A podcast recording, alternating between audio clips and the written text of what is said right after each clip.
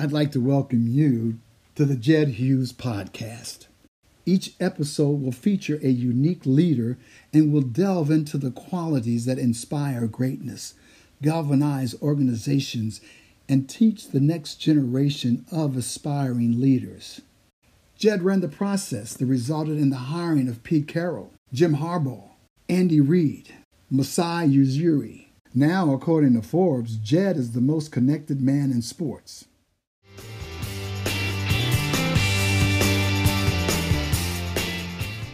My guest demonstrates you do not need connections in order to become the chief baseball officer slash president of baseball operations. Creativity, hard work, elite relationship building has allowed Derek Falvey to work through the Cleveland Indians organization and even though he was the number 3 person in the organization was hired as the general manager of the Minnesota Twins. If they qualify for the playoffs in the next week, will be three out of four years since he's been in charge that the team has made the playoffs. Welcome, Derek Falvey.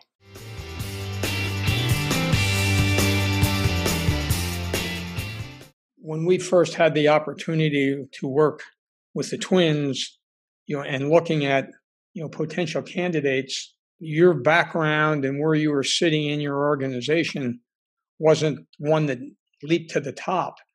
But as we got to talk to you and, and started to unpack your background uh, and the things you did, I, I'd like you to talk a little bit about your background, about your family, and how you did some things with the Cape Cod, how you were really a self starter and was able to really have this passion and, and, was able to drive it to the point now where you, you took your team last year and won the uh, division championship. So uh, your story is remarkable. I, I, don't think there's anyone I know in professional sports that sits in the role you do that has had the journey that you've had. I've been incredibly fortunate in my career to have some role models, examples um, throughout the course of my professional life, but also my personal life that showed me uh, how to go about continuing to pursue your goals and, and your dreams. I, as you said, I was very fortunate that, you know, I didn't have any connections to professional sports. I didn't have any specific um, kind of unique in ins, so to speak, uh, to get into the game. Uh, but and I grew up in an area for for a, a working class family who you know, went about it and tried to do everything they could uh, to to continue to put the our family in the best position eh, day in and day out. And and so I saw what work ethic was from you know my father uh, who you know left the left the house every day at 4:30 in the morning to go to his construction work and show up you know later in the day at my at my baseball game or or whatever sport I was playing, um, you know, all dirty and, and going through it, but being a, a, role model for me. And then as I grew up and, and moved along from there, I got a chance uh, through through sports to see so much what the opportunity was in sport to continue to impact lives, impact young people's lives, impact the community. And when I got a chance to potentially uh, think about what my career would look like, I, I just didn't know I didn't know anything else other than finding a way to work in baseball. That was what was most important to me. I wanted to find a way to impact the game. I loved it. I was passionate about it. So I went and scouted on my own. I, I didn't know anybody, didn't have anybody that uh, could necessarily give me that job or opportunity, but I figured why not get started and go out there and uh, put myself in a position to evaluate players, evaluate. I loved the game. I was passionate about learning about the insides of the game. Uh, and as I did that, I was able to build some some relationships and, and a network of people uh, along the way who were willing to help me out, you know, and say, hey, you know, there's a young kid just out of college trying to find a way in a game with, with no real clear opportunity but they saw the work ethic that I had and and the passion I had for what I was doing, and I was able to then build from there, uh, the from that moment going forward to find a way to impact uh, the scouting community, and and ultimately got an internship with the Cleveland Indians, and from that point forward, just got a, a chance to work for the likes of Mark Shapiro and Chris Antonetti and Terry Francona, Mike Chernoff, and others that made such an impact on me and my career and my life over time. And uh, eventually got the chance to, to come up here to Minnesota and, and, and hopefully make an impact in this community as well. When we first met, what I was most, most impressed with was what you did in terms of doing your videos of the Cape Cod League, in terms of what you were scouting and how you did that. I mean, that just in terms of being an entrepreneur and coming up with uh, the way you presented this data and this information, I thought was unique And I think it was part of what had made you successful within the Indians organization, being able to find, you know, different places where they needed something and you were able to figure it out. And I'll go through a couple of those later. But if you just talk a little bit about what you did with the Cape Cod League, I found that really fascinating. Yeah, you know, when I knew I wanted to work in the game, I loved I loved analyzing players. I loved watching the game from a, a different angle, not just the the fan side of enjoying the win and the loss, but you know, what makes a player good, you know, and trying to understand what specifically uh, would drive success for a, for an amateur player ultimately all the way up through the big leagues. And I got the chance, you know, um, because I lived in the Boston area to see some of the best collegiate uh, baseball every summer through the Cape. Anytime I would go see a game there, I wasn't down there a lot, but I knew that that was a tremendous league, even as a, a younger uh, baseball fan, so to speak. And so I thought to myself, if I'm going to work in baseball, I've got to prove that I, I don't have any background in it. I didn't play professionally.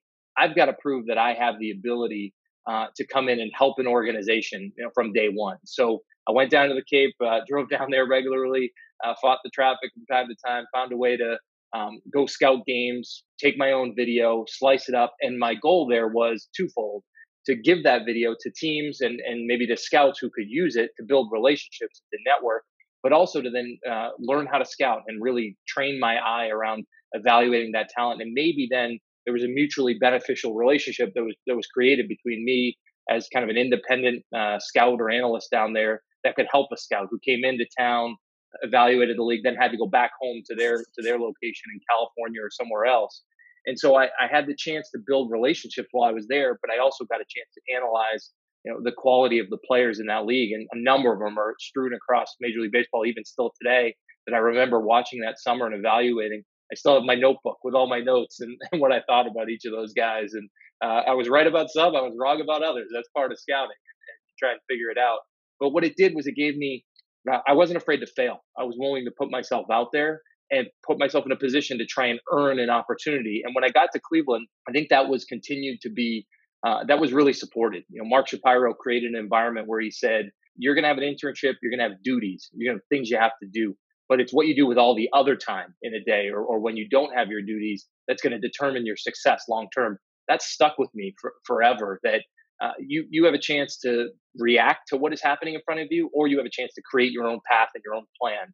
And I've been fortunate in my career that I've had bosses and mentors and others that have supported me when I've gone down that uh, that path. And it started in the Cape, and it's it's hopefully uh, continuing to here today in Minnesota.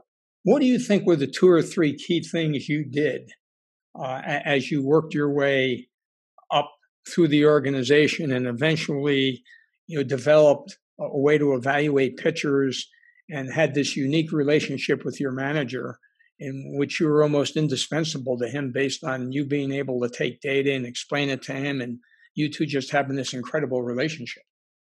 I think what really allowed me to have some success uh, while i was there was i've kind of learned this maybe in hindsight even more than than what i felt in the moment was that I really was passionate about helping other people do their jobs to the best of their ability. What I loved was trying to create connections between people, trying to put the puzzle pieces together around how do we evaluate pitching, then how do we coach it, then how do we develop it, you know, all the way up through the major leagues? How do we create resources that can help those guys become the best versions of themselves? And so I think that's the that, that's one of the key goals of a successful front office or a coach or a leader in sport is the, the work needs to be done on the field. We all know if we work in a front office or as a coach, the job is to get the players to be the best versions of themselves. And there's so many people that can help that happen along the way. And I was really passionate about that. You know, when you talk about the relationship with Terry Francona uh, specifically, and really all the staff that was there in Cleveland, I loved the chance to be around and learn from them and to help them do, as I said, their jobs to the best of their ability. So I tried to learn how they were interpreting the game, what what Tito was trying to do on the field on a daily basis, how he was trying to impact culture and decision making, and what he was doing, and then see if I could find ways to help link those decisions, link those uh, th- that environment up to what we were doing in the front office uh, on a daily basis, and try and be a, a positive force in that environment to be able to to move the ball forward. A lot gets made of analytics in sports these days, and how you how you use data, and it's important. It's critically important. But if we don't know how to translate that, if we don't know how to have that conversation with a player with a staff member or otherwise, it won't land. It won't have any impact. You can't just hand over a binder of information and hope that a player or a staff member uh, just comprehends it all and just runs with it. You want to make sure that you have those conversations. So, what really stands out, hopefully, in my career is I'm passionate about other people doing their jobs really well. Uh, and I hope that I can make that impact across our organization now. But I hope I've made that impact along the way, whether it was a senior person to me or a junior person to me. It doesn't matter. Make I like in, empowering people to be the best versions of themselves. There's no doubt you're an elite relationship builder, and I think that has been something that you learned at an early age, probably you know based on growing up with your family and dealing with a variety of people. That regardless of who it is, you can make people feel comfortable. You can put them at ease. You know, describe the uh, the environment. We certainly take uh, it incredibly seriously the responsibility of being in in the Twin Cities and being here in Minneapolis, really at the epicenter of this conversation around social justice and and what has transpired uh, since the murder of George Floyd. And I can tell you that I feel incredibly lucky, first and foremost, that I get to work for an owner in sports uh, and, and, an ownership family, the Pohlad family, and Jim Pohlad, who made a significant commitment to this effort and have been at the forefront, uh, making a, a, $25 million pledge to, to these efforts here in our town and in our region, and, and have made a huge difference in being part of the conversation. Uh, they, we've been, as a Twins organization, had the chance to, to discuss this uh, as internally with our people, with our players, with our staff, with our manager, but also then standing up and being a, a positive force for change in our community. And I, I, hope that we'll continue to use our platform in sports to make sure that that we, we play a role in advancing social justice issues going forward. I'd like to talk a little more specifically about some of the pitching things that you did because you really embarked on a study, as I recall, having to do with pitching and being able to really make a difference in your staff in Cleveland? It was a it was an interesting history when I go back on it and I think about it now. I remember going back, geez, more than ten years ago now, but at some point along the way, I was always passionate about pitching, and and I was always passionate about the way pitchers develop. I was myself a failed pitcher along the way uh, into college, and you know, it was someone, it's something that I always, I enjoyed, I, I, even I, as far back as I can remember in baseball. Uh, so that passion li- it was within me. That said, what I think when I got to Cleveland, what I was afforded the opportunity to do, and this was a credit to the to the mentors and the bosses that I had, was that they always allowed you to explore topics that you were passionate about, and they they challenged you to hey, find a way to make an impact with us. They didn't care if you were there for 10 minutes or or 30 years. If you had a chance and an idea to make an impact, you you got to bring it to the table. And I was very fortunate that during that time there was a, a, moment in time where as an organization we weren't developing or selecting pitching um, as well as we could have been. And and we wanted to figure out why with some injuries, with some guys that weren't progressing as quickly as we would have liked. So we did a great deal of studying of what made pitchers good over the years. You know, baseball's been around for a long time, and there's a lot of history here. And going back, you know, 50 to 100 years, you can watch some different clips of guys, and there were some commonalities uh, around pitching that we wanted to explore and study and dig into uh, further and further. And uh, as we got further into that, we started to be able to bridge a conversation between our scouts and our people on the on the ground who were evaluating players between our player development staff, you know, the people who were coaching those 17, 18, 19 year olds along the way, and ultimately a major league staff that had to execute on a daily basis in that space. And I think what came out of it was a really good discussion about how pitchers train, you know, different things that were uh, not as as often utilized in our sport at that time uh, that were being utilized in different areas, maybe in the collegiate space, maybe in uh, some private training areas. I got a chance to go tra- uh, go travel and see some of those locations and watch what teams were uh, college teams and private facilities were doing uh, to develop to develop pitching. I remember the Texas Baseball Ranch and visiting that when that was uh, a little bit lesser known uh, to the baseball community. And what we were able to do was kind of come up with an organizational philosophy around around what we were going to search for in scouting, what we were going to, going to select and ultimately how we were going to develop that. And it, it came from so many different people. You know, it was the input, it was a collaborative process around understanding what made this this work and how do we how do we advance this. Then there was true alignment.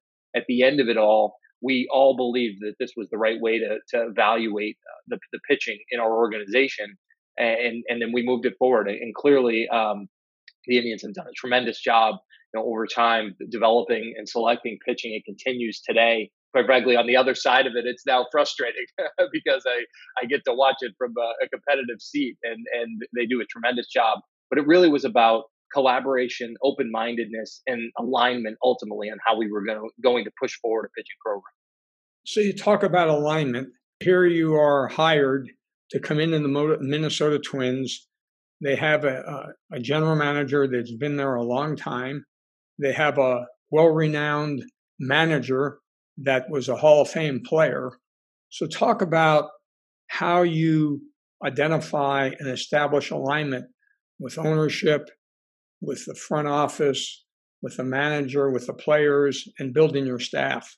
I was fortunate when I came over um, to the Twins that I had I had watched people like Mark Shapiro and, and Chris Antonetti and, and Terry Francona and others lead, and I saw the way they uh, invested in individuals and the conversations and the relationships. Now, what I hadn't seen uh, was much transition. You know, I was very fortunate when I got to Cleveland that things were already operating and, and were pretty well aligned. Certainly, there were differences, and new people came in along the way, and new ideas had to be integrated. But eh, by and large, a lot of it was already uh, in a great spot because of those leaders and because of the way they went about uh, making change. So I had to adapt what I saw that worked really well uh, in a new environment with people that didn't know me at all, that, that had no background with me and hadn't uh, necessarily, for any reason, had any reason to trust me, so to speak, at, the time. And so when I walked through the door, my key uh, approach in the first uh, really six months to a year or otherwise was to start with the relationship piece, was to build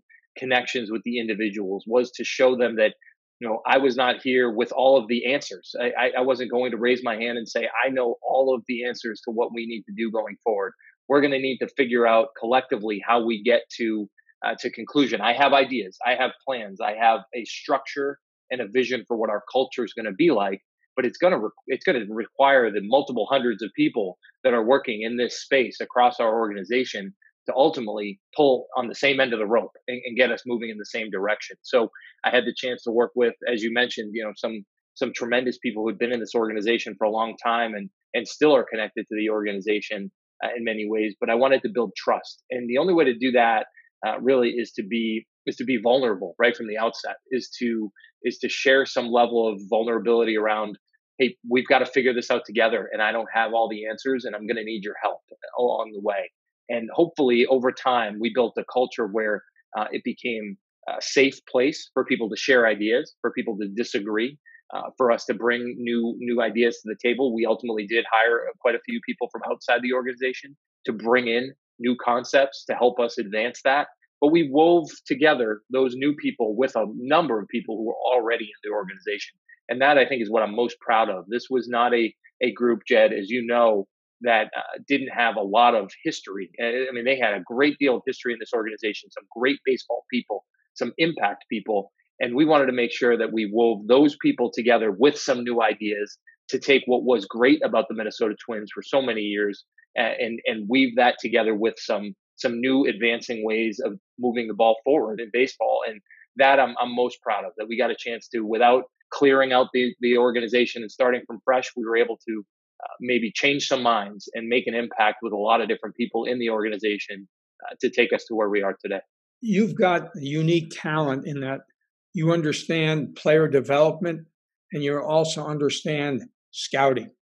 And that's a, a mix that not every person in your role has.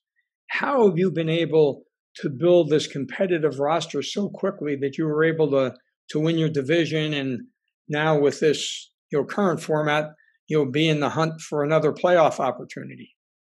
I, I think what, what, when I think about our team and I think about what you asked the front end there about player development and scouting, uh, it's often a conversation about uh, it's one of those chicken or egg conversations. You know, what what comes first? Do you evaluate the good, talented players, and do the scouts get the credit, so to speak, or is it the development of of players and along the way that become uh, impact types in your organization? And I actually think there's no chicken or egg conversation here. It's got to be both. It's, you've got to find a way to evaluate key key markers in talent, what makes a player good, understanding makeup, understanding the talent and the tools and the ability on the field.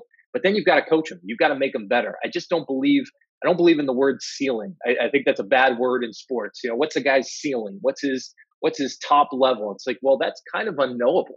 We can make a guy better if we coach him and he's got the the mindset and the willingness to get better. That's got to be our our culture and that's our environment. And I think what over the last few years we've been able to do uh, and and hopefully you know in, in the this will be my fourth season here and if we can get a chance to make the playoffs this year to, to make the playoffs in three of four seasons would be you know, a tremendous accomplishment and with a lot of the players that were already in this organization and i think we've created an environment where we just don't let anyone put limits or, or limitations on the players or the staff or, or who's in the environment are we going to win some games and lose some games sure are we going to have bad stretches of, of play? Absolutely. That's part of sport. But if we set a, a, an environment up where the culture is we're going to be the best version of whatever we can be, and we're going to win that night, we're going to play that night's game to win. And if we lose, we come back tomorrow and do the exact same thing. We just never get ourselves mired in worrying about what has happened in the past. Let's always be looking forward, always making it better. We've made some good decisions, I think, around the players we've added to our environment, some leaders in our, our, our clubhouse that have helped advance us and move us forward. Uh, and then we've we've we've been able to grow and develop the talent that's already in the organization, and that's a credit to the the previous group and and, and Terry Ryan and what he laid the foundation for, and our scouts did for a lot of really talented players in this organization. We just wanted to find a way to get even more out of them as we went forward, and I credit Rocco and the staff and everybody else who's been able to do that over the last couple of years when you think about two or three traits that across the board, whether the amateur draft or you're looking to acquire someone, what are the two or three things, regardless of whether it's a pitcher, you know, a middle infielder, what are the two or three traits that are really important to you as you've developed your philosophy? people talk they use the word makeup a lot about you know, what is makeup and and i think sometimes it's misunderstood that it's uh, a good guy you know so to speak or, or a nice guy or, or, someone like that and i think that's not the point when you talk about makeup in sports uh, it's not that we don't want great guys and good guys no question we want that but there's an there's an edge and a competitiveness between the lines for some players that sometimes borders on not being so nice right i think like you need to find uh, you need to try and understand what's this guy's competitive edge, you know, because it's going to get hard. You know, when you when you draft a player out of high school or college, it's very likely he's been the best player on his uh, little league team, high school team, collegiate team, and otherwise along the way. But when you get into professional baseball, now everyone's really good. Now everyone's the best of where they came from. So who is going to be the guy who's going to fight through that challenge? Who's going to rise above when everybody else is just as good as they are from talent standpoint and exceed expectations, so to speak. So we try and really identify makeup and mindset traits that will allow a guy to persist uh, and, and have that competitive edge. The second piece is uh, a willingness to accept and embrace the idea of failure. I think that's a that's a strange word to use in sport when people say embracing failure. And what I mean by that is not that you like it or, or you enjoy failing. That's not the point. It's the willingness to go into something in a game, uh, in a practice, in a training session, and not ultimately succeed in what you're trying to do, but it, with the idea that you're getting better by trying it, that you're willing to try something that's a little bit harder than what you're capable of doing today, because that's stretching your limits. That's giving yourself a chance. And some players, quite frankly, uh, are um, in any sport that I've come across in the in the amateur space and even into our minor leagues are, are somewhat afraid of failure. They, they don't want to put themselves out there and, and maybe look bad as they're making a change or an adjustment. But the guy that's willing to say, okay, I'm gonna I'm gonna push through this limit. I'm, i might look bad as I'm making this swing adjustment, but I will be better for it in the long run. Uh, we look for that quite a bit and try and find and identify those mindset traits as well. You're looking at hitters. Is there one or two things that you're really looking for? You know what? It's so different as to where they are on, on, on the end of the spectrum in their development. I think when we think about amateur hitters, uh, we're looking for a lot of projectability. You know, we're not looking for a finished product, so to speak. So, how does the body work? How athletic is he? You know, how how the, how does his uh, how are his baseline athleticism traits? Because we think that in an environment where if we do a good job of identifying good makeup, good mindset traits, all of those things I just mentioned, and we see an athlete, we can teach some of the skills. We think we can teach the ability to uh, to make adjustments along the way if they're willing to make those adjustments. Uh, and and so certainly bat to ball skills. You know, there's a knack some players have for uh, lacking swing and miss, just the ability to get the barrel of the ball. That's a that's a unique and innate trait, so to speak. So we're always looking for that. But we want to see athleticism. We want to see the ability to potentially have game changing um, just underlying athleticism allows for it. At the major league level, it's a different animal. You know, you've got a, a chance to acquire through trade uh, a player who's already probably closer to uh, closer to a finished product, so to speak. He's already performing at that level. We're looking for guys that really we understand their approach. You know, that can over time maybe make adjustments uh, along the way. It's sometimes you let that that athleticism play, but you need to know what a pitcher's trying to do to you. And when we have our scouts and our evaluators and otherwise try and identify does this guy is this guy capable of making adjustments? Because as he ages as any hitter ages uh, they're gonna they're, some of their skills will go backward a bit. And so how are they going to adapt to that change as they go forward? It's an important distinction that we try and figure out. What are things that are really important when you're assessing a young pitcher or one that is more of a finished product at the, at the young pitcher level, we are really maybe even more than the position players and the hitter, as you, as you just asked, even more focused on how the body moves and athleticism and how it works. You know, we talk about key delivery traits and, and what what shows up in a guy's movement pattern, so to speak, in his body uh, that allows him to grow. Because the vast majority of good major league pitchers, uh, they weren't necessarily throwing 97 miles an hour when they were 16 years old. You know, they were they were guys that probably were uh, maybe a little underdeveloped, so to speak, in their bodies, but they had a really good feel, uh, feel to pitch, a really good feel to spin the ball, you know, throw a breaking ball, uh, and the ability to to grow their body. You know, you're looking for a projectable body that you know, you know, when you get to the major leagues and you're hoping guys will throw 200 plus innings, you know, over the course of the season, you've got to know that they're they're durable enough to do that. And so identifying how athletic they are, how strong they are, how how they can grow and develop over time and what their movement pattern is, that stands out uh, quite a bit. For a, for a more of a major league uh, pitcher, again, it's it's much like what we just said with the with the with the hitter is everybody's stuff over the course of their career will decline. You know, the guys who throw 97 at some point they don't anymore. They throw 96, then 95, then 94. Who's the guy that's going to find a way to pitch and make adjustments along the way? I mean, velocity is a big part of our game right now. But what we've found is that for a number of pitchers, if they can adapt and make adjustments along the way when their velocity declines some, they can still be effective. And we need we need to identify who those guys are who aren't just throwers, guys who really know how to pitch. Talk about your relationship with your manager. You know, you talked about data early on on how that's used and how it can be overused, but how do you integrate that so that you give your manager the maximum opportunity to use his talent on a daily basis. We are incredibly fortunate to have, you know, Rocco Baldelli a part of our group and and, he, and as a leader in our organization. And I think what what stood out with Rocco when we brought him on board uh, and when we when we asked him during the course of the interview how he would go about managing was uh, kind of what I referred to earlier, which was he raised his hand and said, "Listen, I, I haven't been a major league manager. I I don't have all the answers sitting in that seat. What I will want are a number of people surrounding me with different perspectives, different experiences, people who have a, a totally different approach to the way they're thinking about the game so that I can better aggregate uh, a, a, diverse set of experiences and, and, inputs. And that has borne out during the course of that time. He was so instrumental uh, in, in helping us try and identify how do we use the information that we have?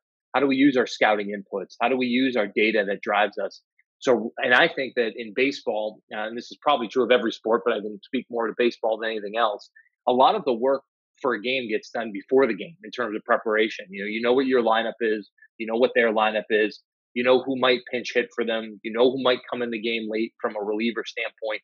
You can kind of walk through some of those scenarios and situations. Rocco does that with his staff, with analysts in the room, uh, with other with advanced scouts, with people that all have a different uh, perspective and he asks a lot of questions. He doesn't come at it with the answer to here's what I'm going to do in the seventh inning tonight, no matter what. It's here's what I I'm thinking about. What do you guys think? And he genuinely wants the answer from different perspectives so that he can better prepare himself for that decision when he gets there to the seventh inning. I think it's all about in, in any walk of life. I think it's all about how you prepare and how you work and, and beforehand, before you have to get to that those critical moments, And Rocco does a tremendous job of sourcing information from so many people in our staff and having those conversations and then ultimately being prepared for when that decision has to get made late in the game. He already knows where he wants to go, which is a special thing for a young manager, someone who is is not as um, experienced in that space. He's already prepared when those decisions come. The pandemic. Talk about I mean, there you are. You're at pra- you are starting spring practice. All of a sudden, it gets shut down. You've got no idea what's going to happen. Then they come back and say you're going to play 60 games. Let's talk about what that's been like in terms of trying to get yourself ready to play obviously playing a lot of games in a shorter period of time and how that's affected pitchers and soft uh, tissue issues? I can think back to the moment where when we knew things were about to get shut down uh, as one of the the crazier moments in my career. I mean, there was no question about it. You know, you're so the thing about professional sports and really all sports is you're so routine oriented. You know, you know what your mornings look like. You know what spring training looks like.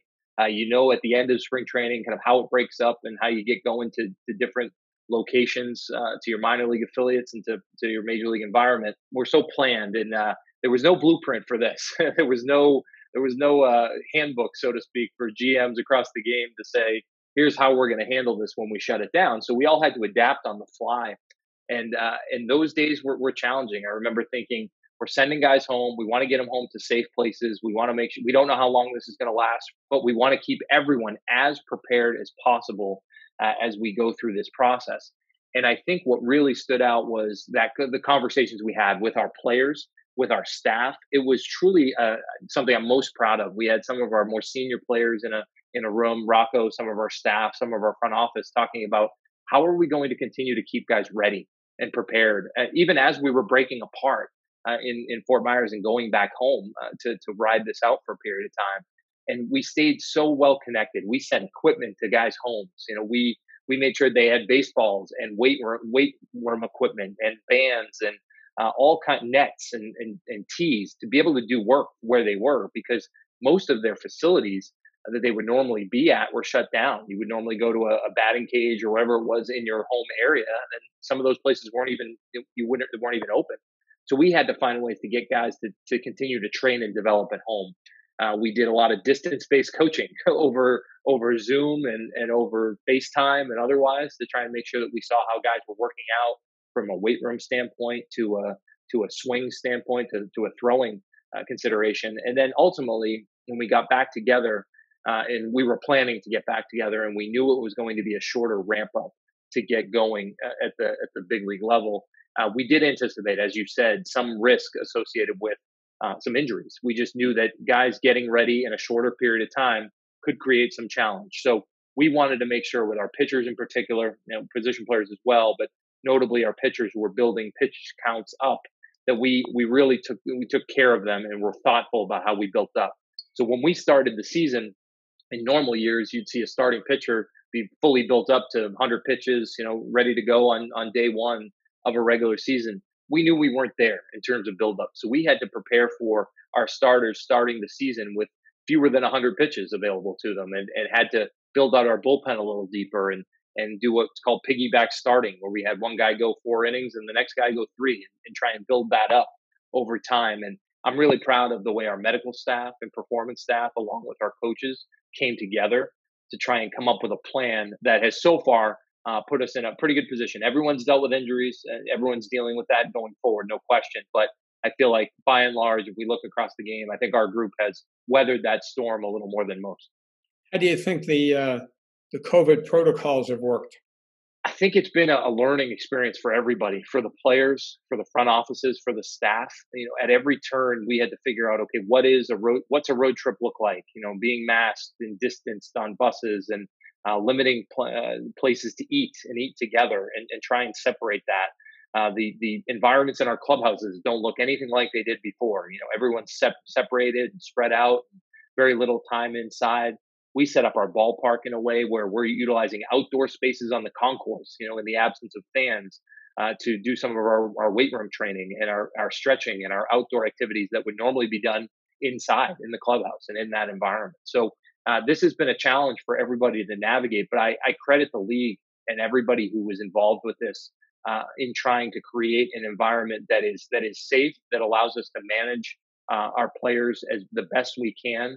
Uh, it has not been easy at every turn, but I can tell you that our players have adapted to those changes. And I think the league has come up with a plan that has allowed us to persist. And while we've had some outbreaks across the game and, and some teams have been uh, hit by it a bit, I think by and large, uh, this has really worked well as an industry for our, for our sport so far without playing in a bubble, which has been a hard thing to do to, to crisscross the country and to keep our season going.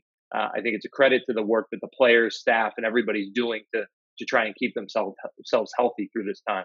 When you look at the unrest that baseball went through before this started, and the fact there's a labor contract up in another year, how do you look at how baseball's perceived, the game, things you might want to see adjusted to enhance, you know, the, even though you have no fans, would uh, enhance interest?